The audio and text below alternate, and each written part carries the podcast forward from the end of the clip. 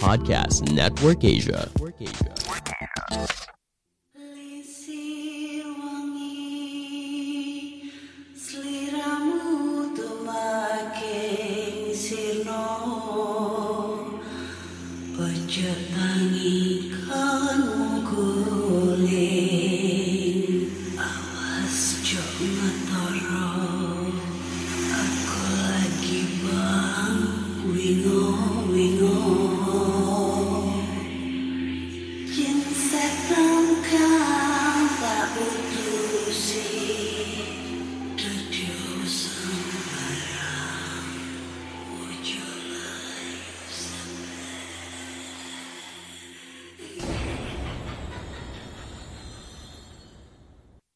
Hai Re, ya apa kabar Ketemu lagi dengan aku si Ana di podcast kisah horor.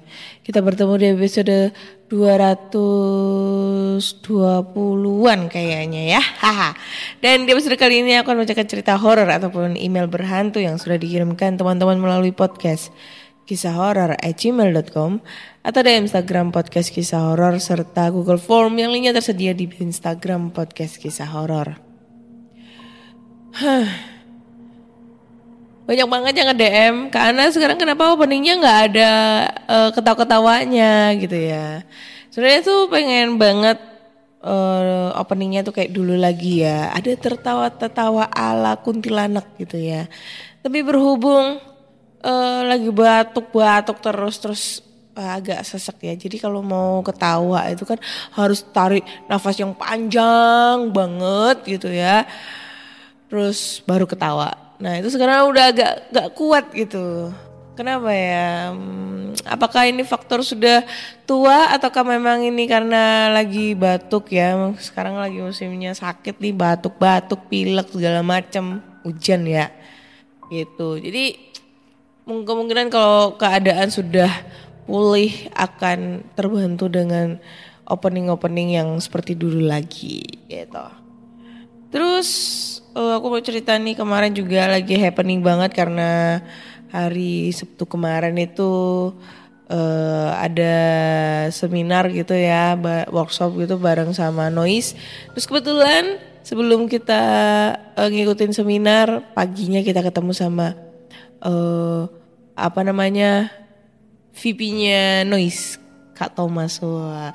Ya semoga kalau kita udah TP-TP gini ya udah caper-caper gitu kepada orang noise gitu orang pentingnya noise siapa tahu di kontrak eksklusif. Amin. ya nggak apa-apa lah berdoa dulu gitu ya. Siapa tahu jadi eh, terwujud jadi kenyataan gitu. Wow. Nggak sabaran. Oke. Mari kita bacakan cerita-cerita yang udah masuk nih karena udah banyak banget email yang udah masuk dan belum terbaca satu demi satu. Jadi kita bacakan dari mana dulu ya? Ntar dulu. Ini email banyak banget sumpah numpuk. hmm, mana sih? Ini Oke. Cerita pertama ini datang dari yang bernama eh, Rizky. Judulnya adalah Perjalanan Malam Hari. Halo Kak Ana. Perkenalkan saya dari Kediri. Nama saya Rizky. Halo Rizky. Halo Kediri. Saya mau berbagi cerita pengalaman horor yang saya alami sama teman. Suatu malam hari Sabtu malam jam 1 lewat 48 Habis pulang nonton karnaval sound system. Pahamlah kebiasaan orang Jawa Timuran Tegal Deso ya. Lebih ke tepatnya Tegal Deso. Hmm. Nah gini ceritanya. Aku sama temanku sebut saja namanya Ferry Pulang setelah selesai nonton pulang Eh pulang setelah selesai nonton pulanglah kita berdua nih lewat jalan tikus terobosan. Maklum, soalnya lokasi acaranya jauh. Naik sepeda motor di awal perjalanan masih biasa aja. Tapi pas udah pertengahan jalan, tepat jam 2 dini hari, suasananya jalannya makin mencekam. Kita berdua tetap berusaha untuk tetap tenang tapi tiba-tiba di belakang aku kayak ada yang megang pundak aku. Aku pun ketakutan dan langsung teriak. Biasa, aku agak penakut. Lalu Ferry ini berhenti dan nanya ke aku. Kenapa Riz? Kok bengok-bengok? Kenapa Riz? Kok teriak-teriak? Aku bilang ke Ferry, tadi kayak ada yang pegang pundakku. Beneran deh, sumpah. Si Ferry membalas, halah paling kamu ngantuk kali. Pakai bahasa Jawa. Lantas kami pun melanjutkan perjalanan kali ini. Giliran si Ferry yang dapat gangguan dan posisinya Ferry di depan yang nyetir. Ferry melihat sesosok wanita berbaju merah, kebaya, sambil gendong bayi dari kejauhan. Awalnya sih masih kelihatan kayak orang biasa yang mau keluar, tapi aneh kan? Jam 2 malam masa wanita keluar rumah sambil bawa anak? Apalagi pakai baju kebaya. Singkat cerita si Ferry bilang kepadaku. Kita bantu yuk ibu-ibunya. Kasian. Firasatku udah gak enak.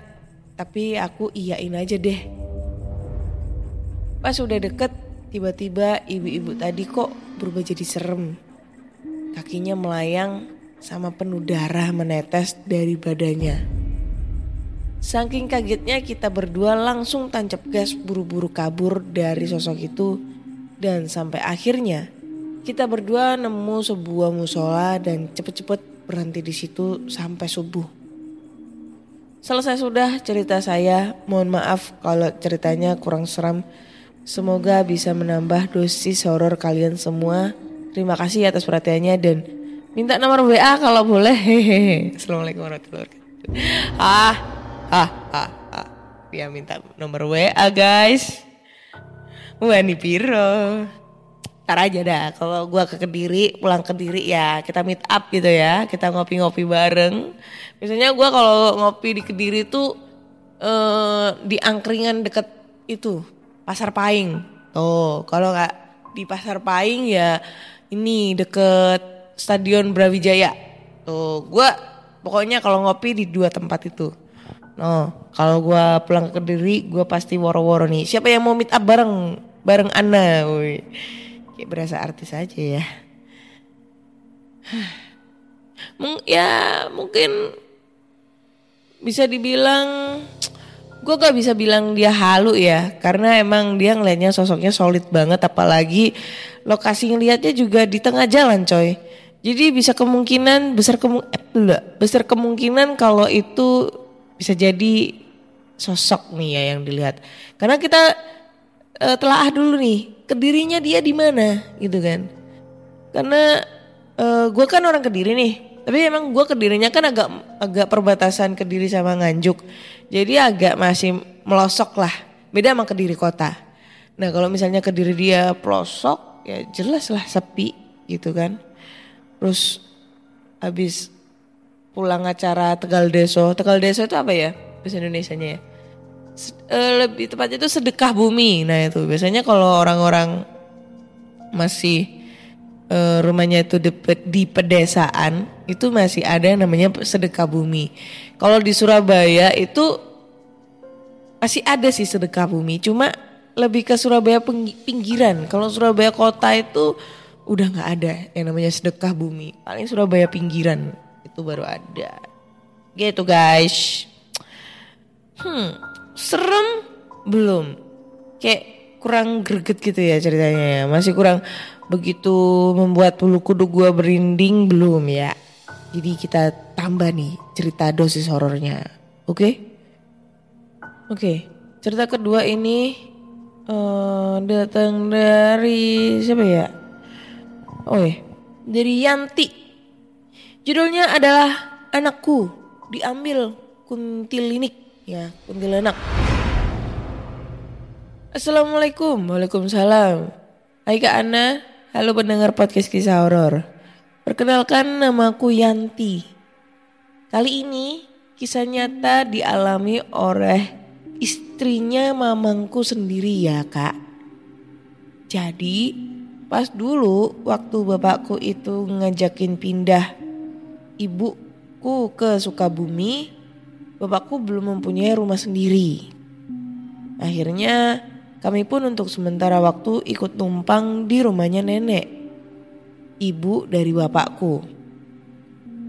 Setelah hampir satu bulan kami tinggal di rumah nenek, tak sengaja bapak bertemu dengan mantan bosnya dahulu yang bernama Pak Abdul.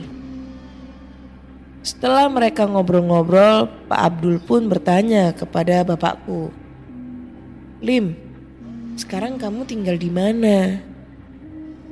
Bapakku bernama Salim.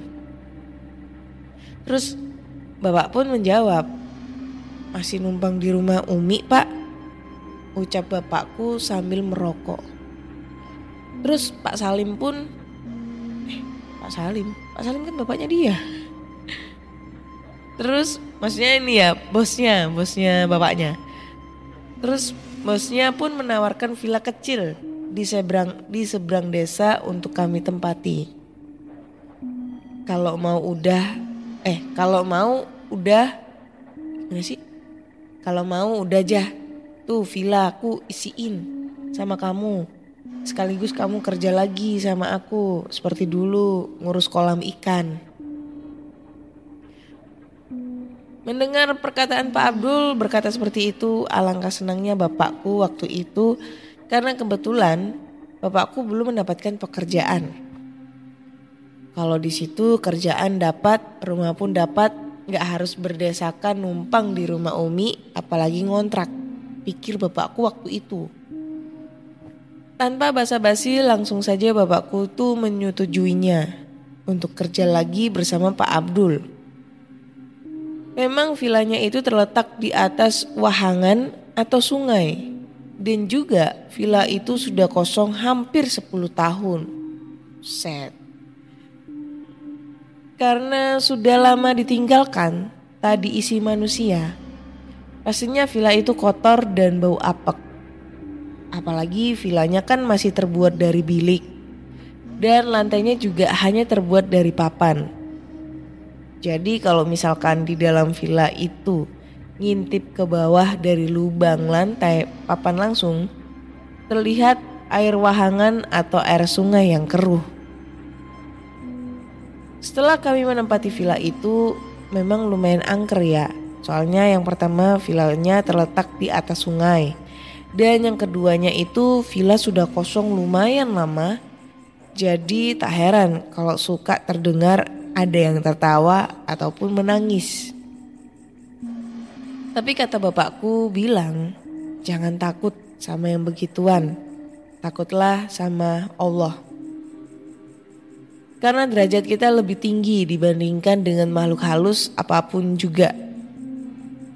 Setiap malam, villa itu dipakai buat ngaji dan sholawat kami sekeluarga. Di dekat villa itu hanya ada satu rumah, yaitu rumahnya Maita. Dukun beranak tempat orang kampung meminta pertolongan kalau ada yang melahirkan di kampung itu.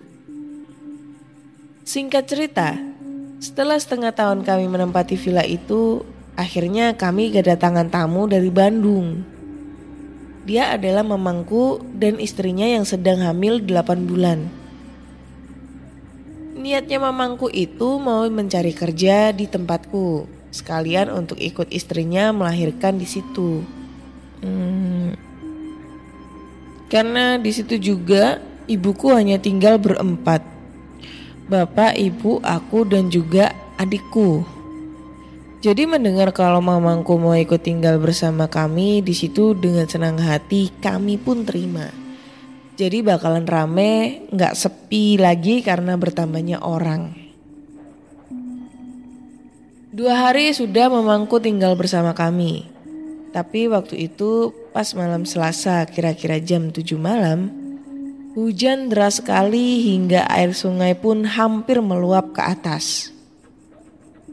Ibuku membuka pintu niatnya ingin menadahkan ember karena di tepas luar ada yang di teras luar ada yang bocor. Tapi tiba-tiba saja ibuku melirik ke arah dapur.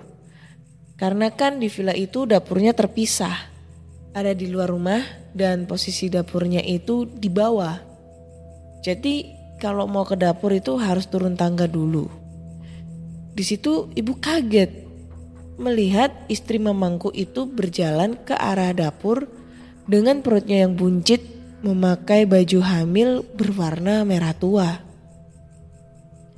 Sambil berteriak, ibuku bilang, Wati, awas, pelan-pelan. Takutnya licin, mana lagi hujan. Di situ kan ada yang bocor. Mau ngambil apa? Teriak ibuku dari atas, tapi Biwati tak menoleh sedikit pun. Oh, mungkin sama suaminya, gumam ibuku. Tapi kok liatnya juga merinding ya? Sambil berbalik badan menuju pintu. Semenjak bibiku tinggal di situ, ruangannya pun dipenggal dibagi menjadi dua ruangan. Biar mereka ngerasa nyaman gitu dan betah tinggal di situ. Pas ibuku mau membuka pintu lagi untuk masuk, terdengar dari ruangan sebelah suaranya Biwati yang sedang bercanda bersama suaminya.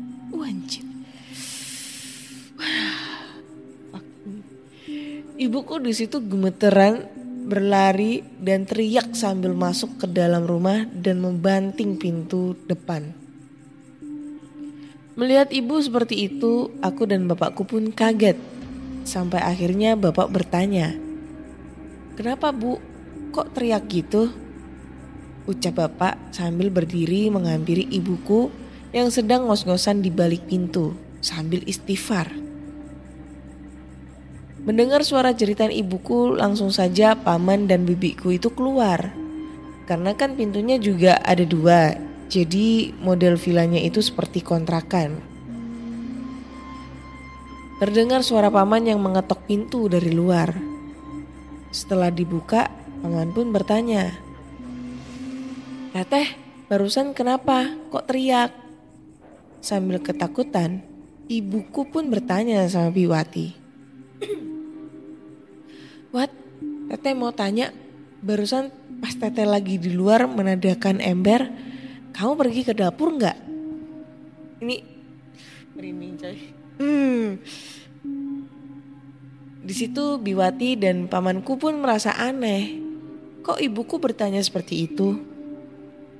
Terus Biwati pun menjawab, Enggak kok teh, aku nggak ke dapur. Lagian mana berani aku ke dapur sendirian. Apalagi posisi dapurnya ada di bawah gitu. Kalaupun aku barusan pergi ke dapur, pastilah Teteh juga lihat keluarnya. Yang bener Wat, jangan bohong. Biwati pun menjawab lagi. Kalau Teteh nggak percaya, tanyain aja sama A Lili. Ya kan A? Kata Biwati sambil melirik ke suaminya. Dan memangku pun mengiyakan mengiyakannya. Sambil bertanya, mamangnya ada apa teh? Kok bertanya seperti itu? Kata mamangku. Ibuku pun, ibuku sambil menjawabnya pelan-pelan. Barusan teteh lihat Wati berjalan ke arah dapur. Tapi pas teteh bilangin suruh hati-hati, dia nggak ngelirik sedikit pun. Teteh kira Wati ditemenin kamu. Tapi yang bikin Tata jadi takut dan akhirnya teriak. Pas mau masuk itu terdengar suara kalian sedang bercanda di ruangan sebelah. Makanya Tata refleks langsung teriak. Bersambung. Yanti. Aduh, ya Allah, gue udah udah masuk ke cerita kita udah ngerasain merinding ya, udah ngerasain uh ini bakal ceritanya seru gitu. Anjay. Bersambung. Ya Allah. Ya Allah bersambung. Ya Allah. Ya Allah, ya Allah, ya Allah. terkorak terkorla-korla gue anjay. Please ya teman-teman. eh apa namanya kalau kalian kirim cerita ya usahakan satu cerita ya guys. Nggak apa-apa panjang. Nggak apa-apa. Tapi kalau bisa satu cerita gitu ya. Kalau kayak gini ya digantung-gantung bersambung seperti ini kesannya itu kayak gimana gitu ya. Jadi udah nggak seru lagi coy. Ini jujur aja ini. Aduh kenapa kok terdilan-dilan ini ya sekarang? Eh, jujur aja. Ini aku udah merasa kayak oh, udah masuk ke ceritanya gitu loh. Udah ngerasa ngerinding. Jujur aja tadi udah merasa merinding gitu loh. Waktu si ibunya ya Yanti apa Yati tadi siapa lupa tadi itu ngelihat sosok perempuan hamil berba, memakai baju merah itu dalam otakku sudah wah kuntilanak merah nih. Tapi endingnya coy bersambung. Kan greget gitu ya jadinya ya. Ini kalau ini berarti gue harus ngeliat-liat ceritanya dulu ya sampai ending dulu. Maksudnya gue lihat dulu sampai bawah. Terus kalau misalnya di bawah ada kata-kata bersambung, sorry to say nggak gue bacain ya. Karena jujur gue paling malas kalau nggak apa namanya ngebacain cerita tapi ceritanya gantung. Kayak kurang greget. Kayak aduh ada sesuatu kekecewaan yang tidak bisa terbendung guys. Kayak gitu guys ya. Ini Kayaknya kita tambah satu cerita lagi ya bentar nih udah menit ke berapa nih? 21. Kita tambah satu cerita lagi ya. Satu cerita lagi. Eh, ini cerita terakhir. Ntar, gue kira, gue harap ini ceritanya nggak ngegantung lagi ya. Ntar gue lihat dulu nih ceritanya bersambung apa enggak nih ya. Hmm, oh enggak, tamat nih. Hahaha. Semoga ceritanya serem dari cerita yang kedua ya. Aduh. Sedih aku kalau ngebacain cerita kayak gitu. Oke. Cerita ketiga ini judulnya adalah Mayat Dilangkahi Kucing. Hai Pak, Kak. Sudah. Hai Kak Ana. Perkenalkan nama aku Dias. Kejadian ini terjadi pada tahun 2001. Masih inget banget waktu itu saya liburan akhir pekan di rumah nenek dari pihak ibu. Dusun tempat tinggal nenekku itu berada di pegunungan. Dan kala itu kendaraan bermotor masih sangat jarang di sana. Kami pergi ke dusun itu pun harus berjalan kaki mendaki lewat jalan setapak membelah gunung dan menyusuri sungai kecil. Saya dan nenek Eh, saya dan kakek serta anak-anak kakek saya yang usianya lebih muda dariku saat itu umurku 10 tahun. Kami berjalan beriringan dengan sesekali bercanda. Hanya butuh satu jam kami sampai di dusun tempat tinggal mereka.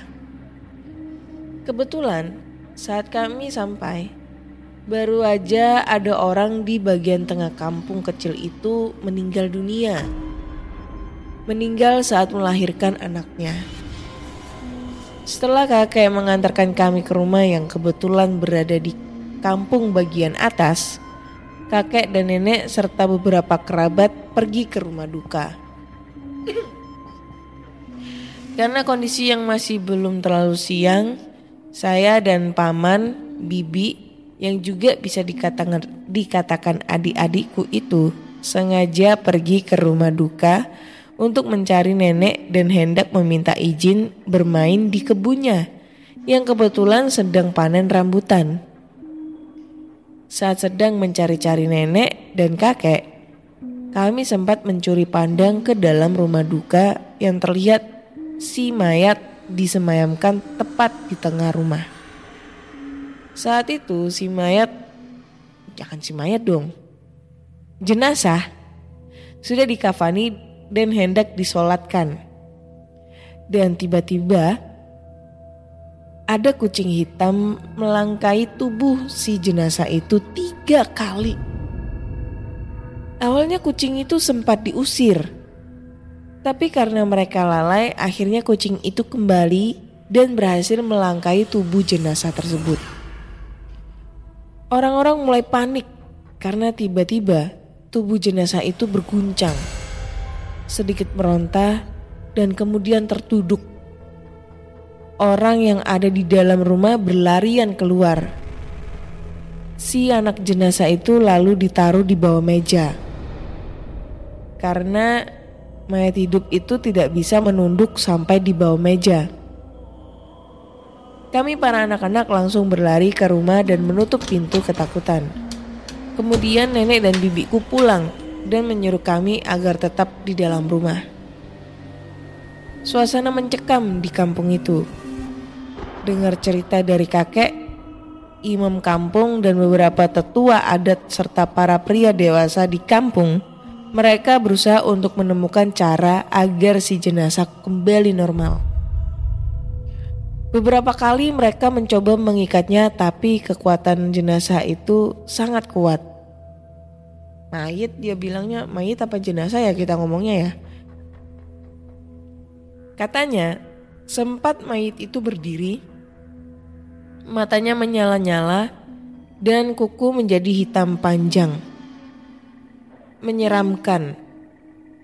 Ketika suami sang mayit tiba karena baru saja turun dari feri, dia tidak menyangka apa yang terjadi pada istrinya. Seorang diri dia merelakan dirinya untuk menenangkan tubuh istrinya yang bangkit kembali. Dia memeluk erat tubuh mayit itu dicakar oleh sang mayit. Dia menangis bukan karena kesakitan dicakar sang mayit, tapi bersedih karena nasib istrinya seperti itu. Lalu dengan komandonya Iman Kampung dan para tetua adat menusuk duri jeruk purut sambil membaca solawat mati dan doa-doa. Aduh. Tapi mereka berhasil kembali membuat mayit itu normal dan segera menguburkan jenazah itu. Sesuai imbauan kepala desa, Selama sebulan penuh jendela, ventilasi, dan lubang-lubang di rumah harus ditutup. Setelah jam 5 sore sampai pagi tidak ada yang boleh keluar. Rumah. Seperti ditetap, ditetapkan jam malam. Suasana kampung sangat mencekam sejak kejadian itu. Saat malam tiba, aku tidak bisa tidur dan berjaga-jaga apa yang lewat di luar rumah. Kalau-kalau saja ada yang mengintip dari celah kecil, celah kecil. Keesokan harinya aku langsung meminta kakek untuk mengantarku pulang ke rumah. Dan selama hampir setahun, aku tidak mau pergi ke dusun itu lagi. Masih takut. Bahkan sampai saat ini kalaupun pergi ke sana dan sudah ramai sekali dan sudah ramai sekali Jalanan udah banyak dilalui kendaraan, peradaban lebih maju. Aku tidak mau menginap di rumah nenekku lagi. Amat. Ceritanya ini lumayan serem ya. Ini baru cerita dari sekian banyak ceritanya baru aku dapat cerita menarik yaitu dilangkai uh, jenazah dilangkain kucing hitam selama sebanyak tiga kali bisa bangkit. Apakah ini mitosnya benar coba kita cek ya. Mitos kucing hitam melangkai mayat. Nah ini.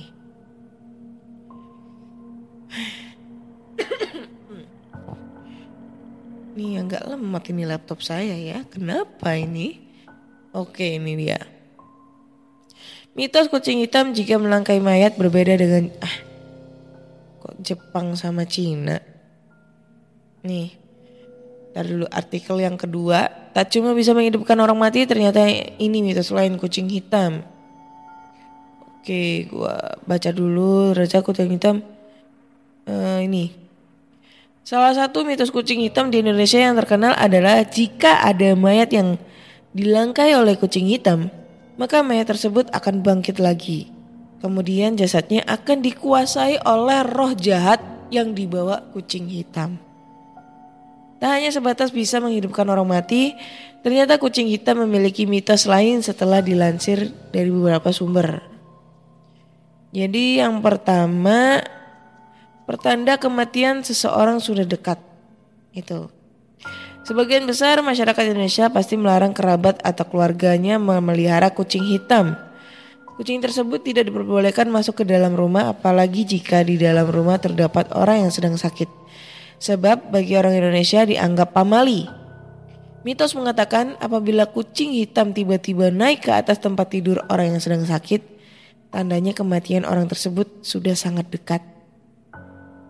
Lalu yang kedua menguras habis rejeki selama dua tahun berturut-turut Terus yang ketiga membuat usaha yang dilakukan menjadi sia-sia.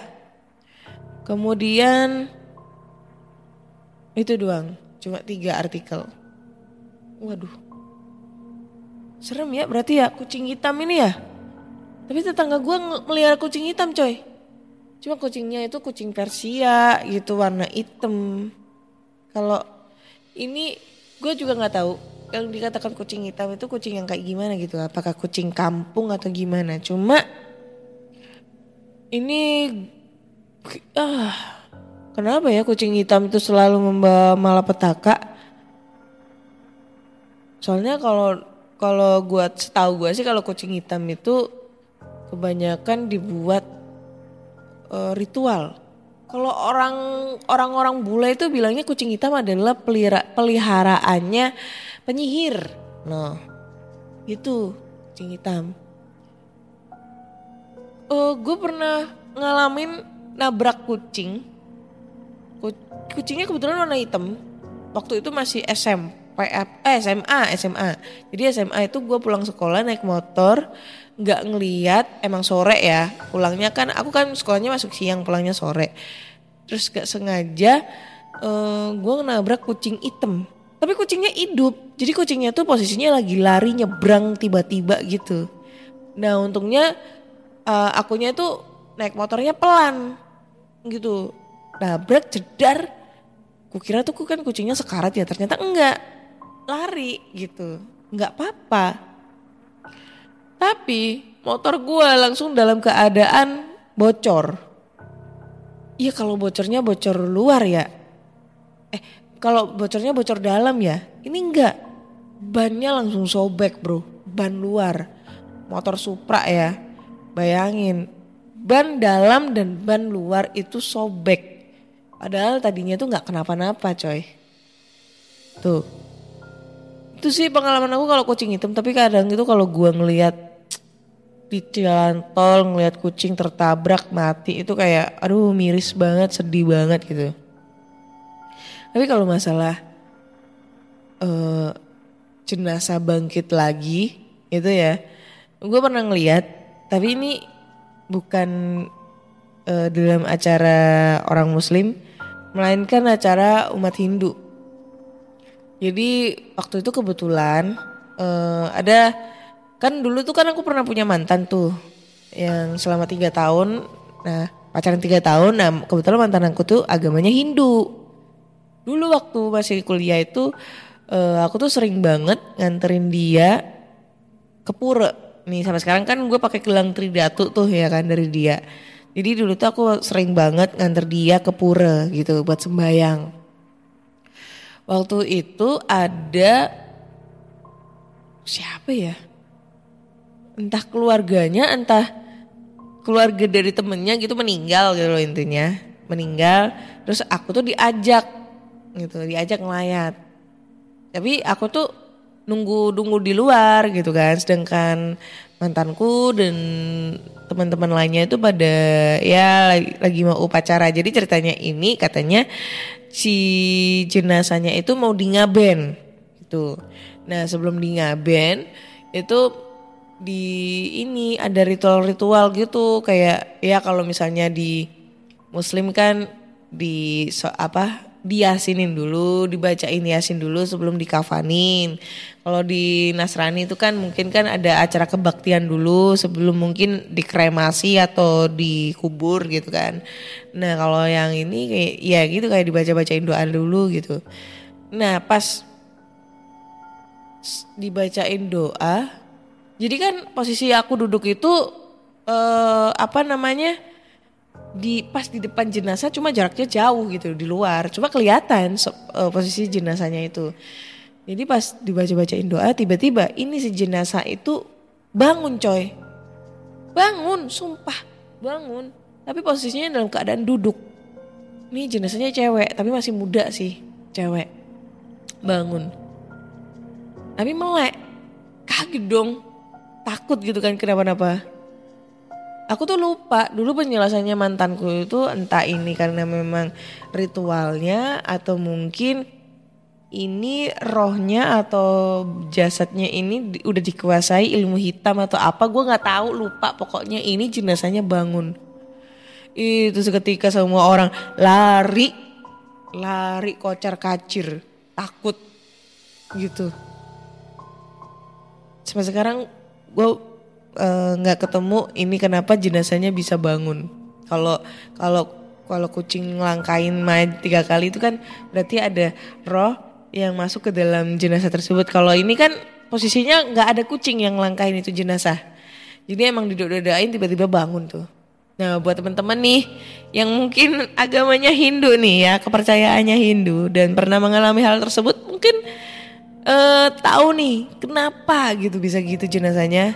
Langsung aja komentar di kolom komentar di noise ya karena emang di noise yang bisa bisa apa namanya eh ini ngasih komentar gitu ya. Gitu deh kurang lebihnya. Ha. So buat teman-teman semua, kalau kalian punya cerita-cerita horor nih yang serupa dengan yang aku baca ini nih, kalian langsung aja kirim cerita kalian ke podcast kisah horor at gmail.com ataupun DM Instagram podcast kisah horor serta Google Form yang linknya tersedia di bio Instagram podcast kisah horor.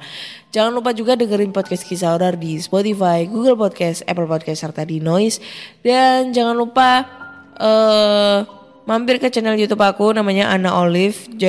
Di situ gue explore tempat-tempat terbengkalai. Kalau kalian suka dengan channel YouTube aku, kalian bisa langsung subscribe, like, komen dan share. Yang nantinya gue bakal, gue masih belum bikin konten sih. Nantinya gue mau bikin konten lagi tentang Randonautica. Jadi tungguin aja video terbarunya. Terima kasih semuanya. Akhirnya saya Ana undur diri dan sampai jumpa.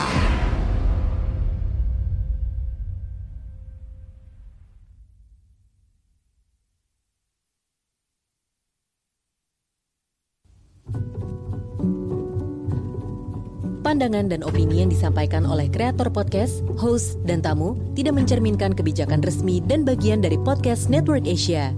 Setiap konten yang disampaikan mereka di dalam podcast adalah opini mereka sendiri dan tidak bermaksud untuk merugikan agama, grup etnik, perkumpulan, organisasi, perusahaan, perorangan, atau siapa pun dan apa pun.